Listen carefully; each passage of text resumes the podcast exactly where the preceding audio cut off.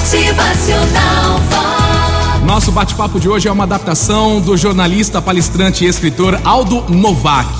É hora de agir, pense aí. Olha, algumas vezes os melhores planos resultam em nada. Algumas vezes a maior confiança em objetos resulta em nada. Algumas vezes as mais incríveis oportunidades acabam resultando em nada também. Os mais profundos desejos, às vezes, em nada, né? Planeje. Planos, confianças, oportunidades e desejos ou qualquer outro predicado mesmo assim que você tenha, às vezes não são suficientes para empurrar uma bolinha de gude. Você tem que pegar e fazer isso com a mão, claro, né? Não apenas com a força do pensamento. Mas a despeito de todo o seu conhecimento em estratégia e tática, a despeito de toda a sua confiança em si, de tudo aquilo que a vida oferece, de todo o seu desejo racional, emocional e instintivo do seu corpo, nada vai acontecer se você não fizer alguma coisa.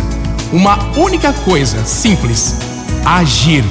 Agir, é isso aí. Agir sempre, ação. Dê o primeiro passo da jornada, é o que garante isso, que as engrenagens do universo sejam colocadas para funcionar na sua vida.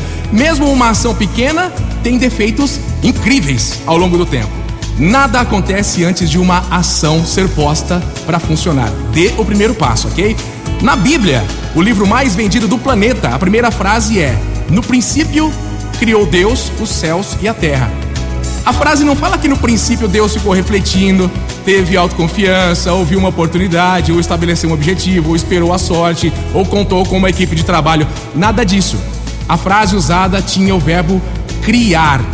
Tudo começa com ação, naturalmente. Pense aí, dê esse primeiro passo importante. Hoje é o dia para você pegar aí os seus melhores ou piores planos, seus prováveis e improváveis projetos e dar um passo fazendo aquela ligação, visitando aquele cliente, redesenhando aí o seu produto ou empresa, enviando aquele e-mail. Pois é, né? Então, comece hoje.